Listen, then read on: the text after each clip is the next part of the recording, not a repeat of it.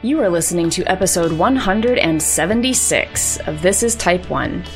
Today I'm sharing lessons learned from going on 52 hikes in 2022. That's one hike every week on average for an entire year. And to be perfectly honest, when I first set this goal, I thought people who really did this for real were crazy. I would see other pe- friends of mine posting about their 52 hikes in one year goal and then promptly wondering how in the heck they could possibly do that. So, really, the first thing that I learned with this goal is that making it public made it way more real. And then talking about it regularly reinforced that commitment. And I don't think I actually would have reached 52 hikes in a year if I hadn't made that public announcement and kept talking about it all year. The reason that I set that goal to begin with was that I was really tired of going out on a hike and ending up with a low blood sugar relatively quickly and then getting really mad at myself for having that low blood sugar. So I started off with the goal of using these hikes to figure out how to not go low. And it actually took a lot longer than I thought to figure out how to handle lows, how to not go low.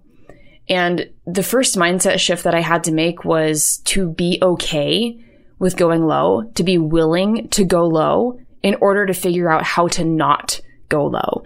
And it actually took, uh, I want to say 18 or 19 hikes to not go low.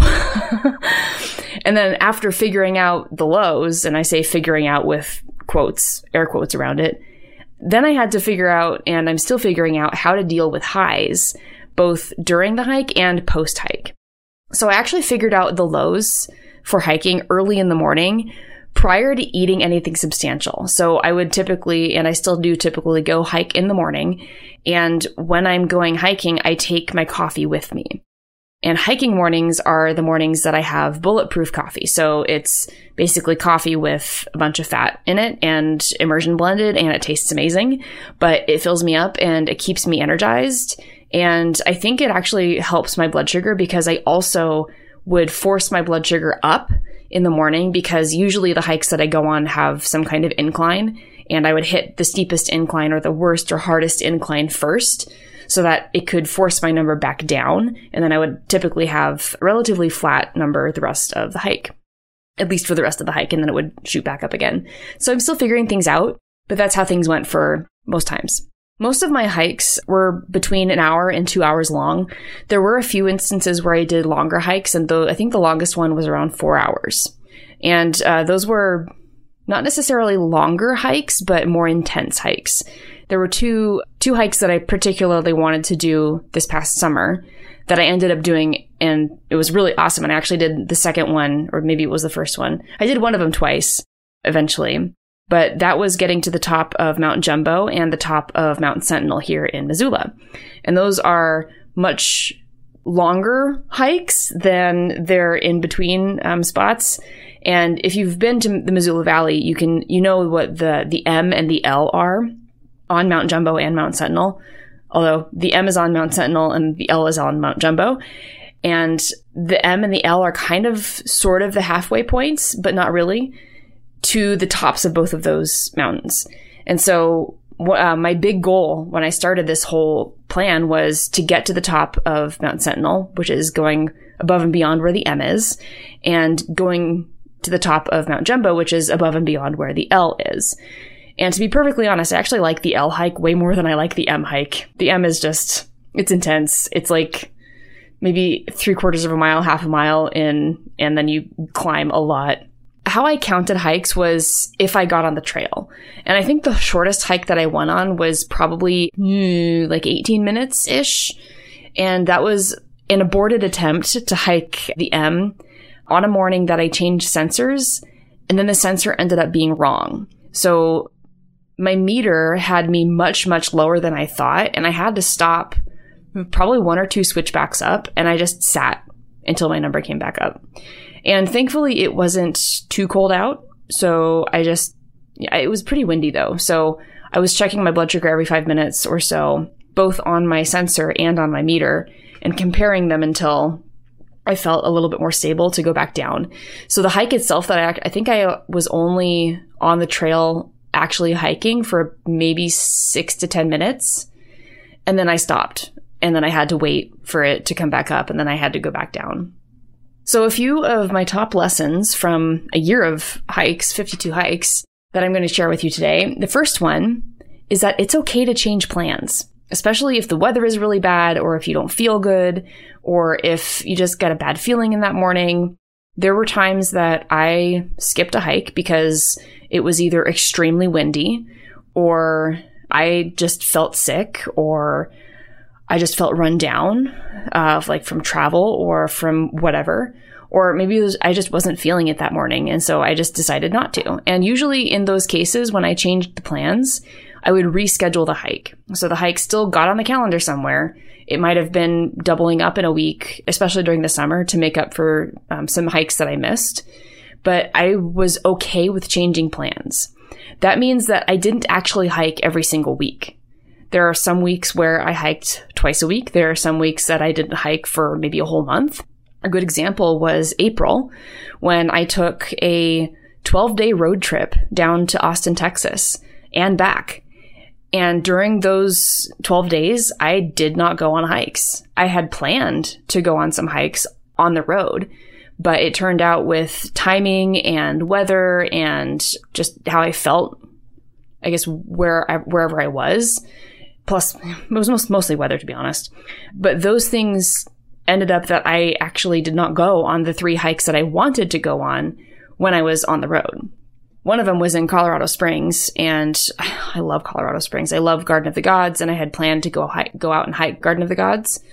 But my when I got there, it was just super windy. It was extremely windy, and so I just decided I was not gonna go walk around in the wind because that is unpleasant. And I was already tired from a nine hour drive. Another one was Pueblo, Colorado, I think. I think it was Pueblo. But I had planned to drive out to a reservoir and go hiking around there. But it turned out when I got there, it was a little bit too late and there was a big thunderstorm coming in. And I actually got to my hotel and into the hotel right as the thunderstorm hit.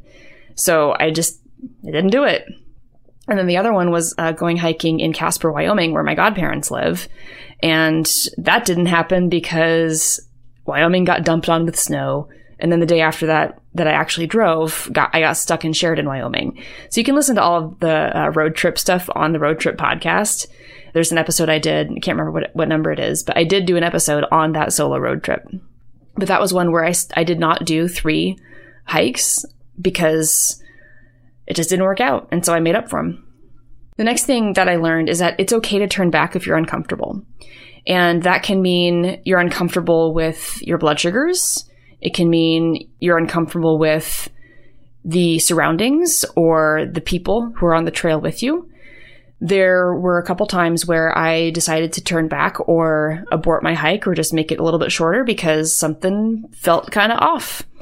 And I didn't want to go and tempt fate so I just decided to turn around. I still counted it as a hike because I made it out onto the trail. I might not have finished the whole thing, but I still went on a hike. Another really big important lesson, and probably the one that kind of triggered this whole thing to begin with, is that my blood sugar is not in control of my emotions. However, my blood sugar will 100% have an impact on my physical sensations. That means if my blood sugar drops, and it has plenty of times down into the 50s while hiking, I will feel those physical sensations. But those physical sensations and those blood sugars are not in control of how I feel about things. They're not in control of my emotions. So one hike that I can remember, it's a four mile loop on Waterworks Hill. It's called the Froelich Loop, I think. One of the times that I hiked that, my blood sugar dropped pretty quickly right when I started but it bottomed out like right around 60 mgdl, maybe 65, maybe 70. I can't remember. Anyway, it bottomed out and I decided to just keep walking because on Waterworks Hill, there's not really any place to sit down. There's no tree trunks or whatever.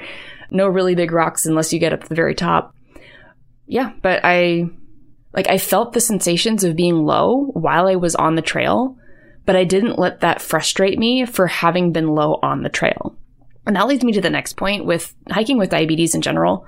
Always bring extra low snacks. Always have more than you think you'll need. I have a nice big pocket on my hiking backpack that's just stuffed full of low snacks. And I don't typically have that many on the trail now, especially that I've figured out how to not go low. But in those first 18, 19 hikes, I was probably having five or six Smarties, Smartie rolls on the trail. And I'm okay with that because I was figuring out how to not go low. But in order to figure that out, I also had to correct those lows. So I was always having extra low snacks on the trail. I had them in my jacket pocket. I had them in the backpack. I had them easily accessible, everything like that. Another really big lesson is to be aware. And this goes with turning back if you're uncomfortable. Like if you're sensing something that's just not right on the trail, you have to be aware of what's going on in order to be able to pick up on those emotions of uncomfortableness or discomfort like that. So to help myself be more aware, I did not hike through treed areas with headphones in. So there are several trails that I like out here, but they have trees and that's like I mean most people I'm I'm actually used to hiking through trees because I grew up in in Washington. And so I like tree trails, but I only wear headphones and listen to something else if I'm on an open trail. So primarily this is that's because this is bear country and I am not keen on finding out if bear spray actually works because I do have bear spray and I do bring it with me on every hike. But I don't want to be in a situation where I don't actually hear or sense an animal or a predator or something that's just not right out there. And if I'm wearing headphones, I am more likely to not hear that thing. So I decided just as a rule, if I'm going through trees, then I take the headphones out. And this happened on the hike up Mount Sentinel, where the first mile or mile and a half up past the M, so you get up to the M and then you keep going. There's a place where you do enter trees. And I decided before going into those trees that I was just going to take the headphones out. And up until that point, I had been listening to podcasts. So I got to that point, I paused the podcast, took the headphones out, and I walked through, being very sure to be aware and sensing and all that kind of stuff. Another time where I don't hike with headphones is if I'm doing a pre dawn hike, and it's for the same reason. I can't see as well in the dark, obviously, but I do bring headlamps. So I, I can hike in the dark, and I have hiked in the dark. Um, I've hiked in the dark several times, but during those hikes where it is in the dark, I do wear a headlamp and I make sure that I am not listening to anything in my earballs so that I can be aware and be safe. Another important lesson is to tell people where you're going. I uh, tried to always make sure that the name of the trail that I went to was on the calendar. So in case something happened, my husband would know approximately where I am. And just, it's overall more safe if you're going hiking alone like I do to just make sure that somebody does know where you're going. Another thing that I learned is that I really like stats. I use uh, Gaia GPS. It's an app that tracks your hiking path using GPS. And sometimes the GPS gets kind of wonky, but it is really cool to look at all of the trail paths that I've gone on and look at all of my stats for them for like distance and speed and elevation gain and all that kind of stuff. Plus, now that I wear the Oura ring, I also get heart rate status as well. I get how my heart did during those exercises, and it can tell me what my peak heart rate was, which can give me some clues about when I should probably not go as hard. So, yeah, I, I love stats. Another big lesson is to dress appropriately and bring extra things, especially when hiking in colder months, uh, like it is now while I'm recording this. I hike in my snow pants because it's cold out, and I hike uh, sometimes with ski goggles just because it can get pretty windy. I've also hiked with poles. So not necessarily ski poles, but just either hiking poles or snowshoeing poles. I have those. I also kind of a necessity here in Montana. I have Yaktrax or spikes on to go onto my boots. And I've been using those the last few times I've hiked because we have significant snowfall here. And I still want to hike even if it's snowy out. And so I'll just strap on some uh, tracks and I'll still go on on a trail. Yeah, so that's still pretty fun but yeah, dressing appropriately, making sure you know the weather ahead of time and for how long you're going to be out. I always check the weather before I go on a hike and I check the forecast. And sometimes checking the forecast will mean that I end up rescheduling something. And the last thing that I want to say here, last lesson that I have from 52 hikes this year is that I hike because I like hiking, not because I want to meet an arbitrary goal or to prove something to myself. Initially, I set this goal because I wanted just to figure out how to not go low and how to not hate going low on hiking and figured out that, you know, I just, I hike because I like hiking and I'm not going to let diabetes get in the way. I'm going to work around diabetes and all that fun stuff, but I never use diabetes as an excuse to not do something that I love. And I used that as an excuse for so long to not go hiking. And it meant that I missed out on some pretty awesome hikes in Washington and in other places because I used diabetes as an excuse. And so I don't want you guys to do that. I want you guys to figure out what is holding you back from doing the things you love, whether it's diabetes, whether it's something else, and work through it. Run experiments. Figure out how to actually do the thing you want to do, even with type 1 diabetes. Because I promise it does not have to get in the way. Now it's your turn. What is a big experiment that you can run in 2023? What do you hope to learn from or get out of that experiment? We would love to hear your answers in the Half Dead Pancreas Club.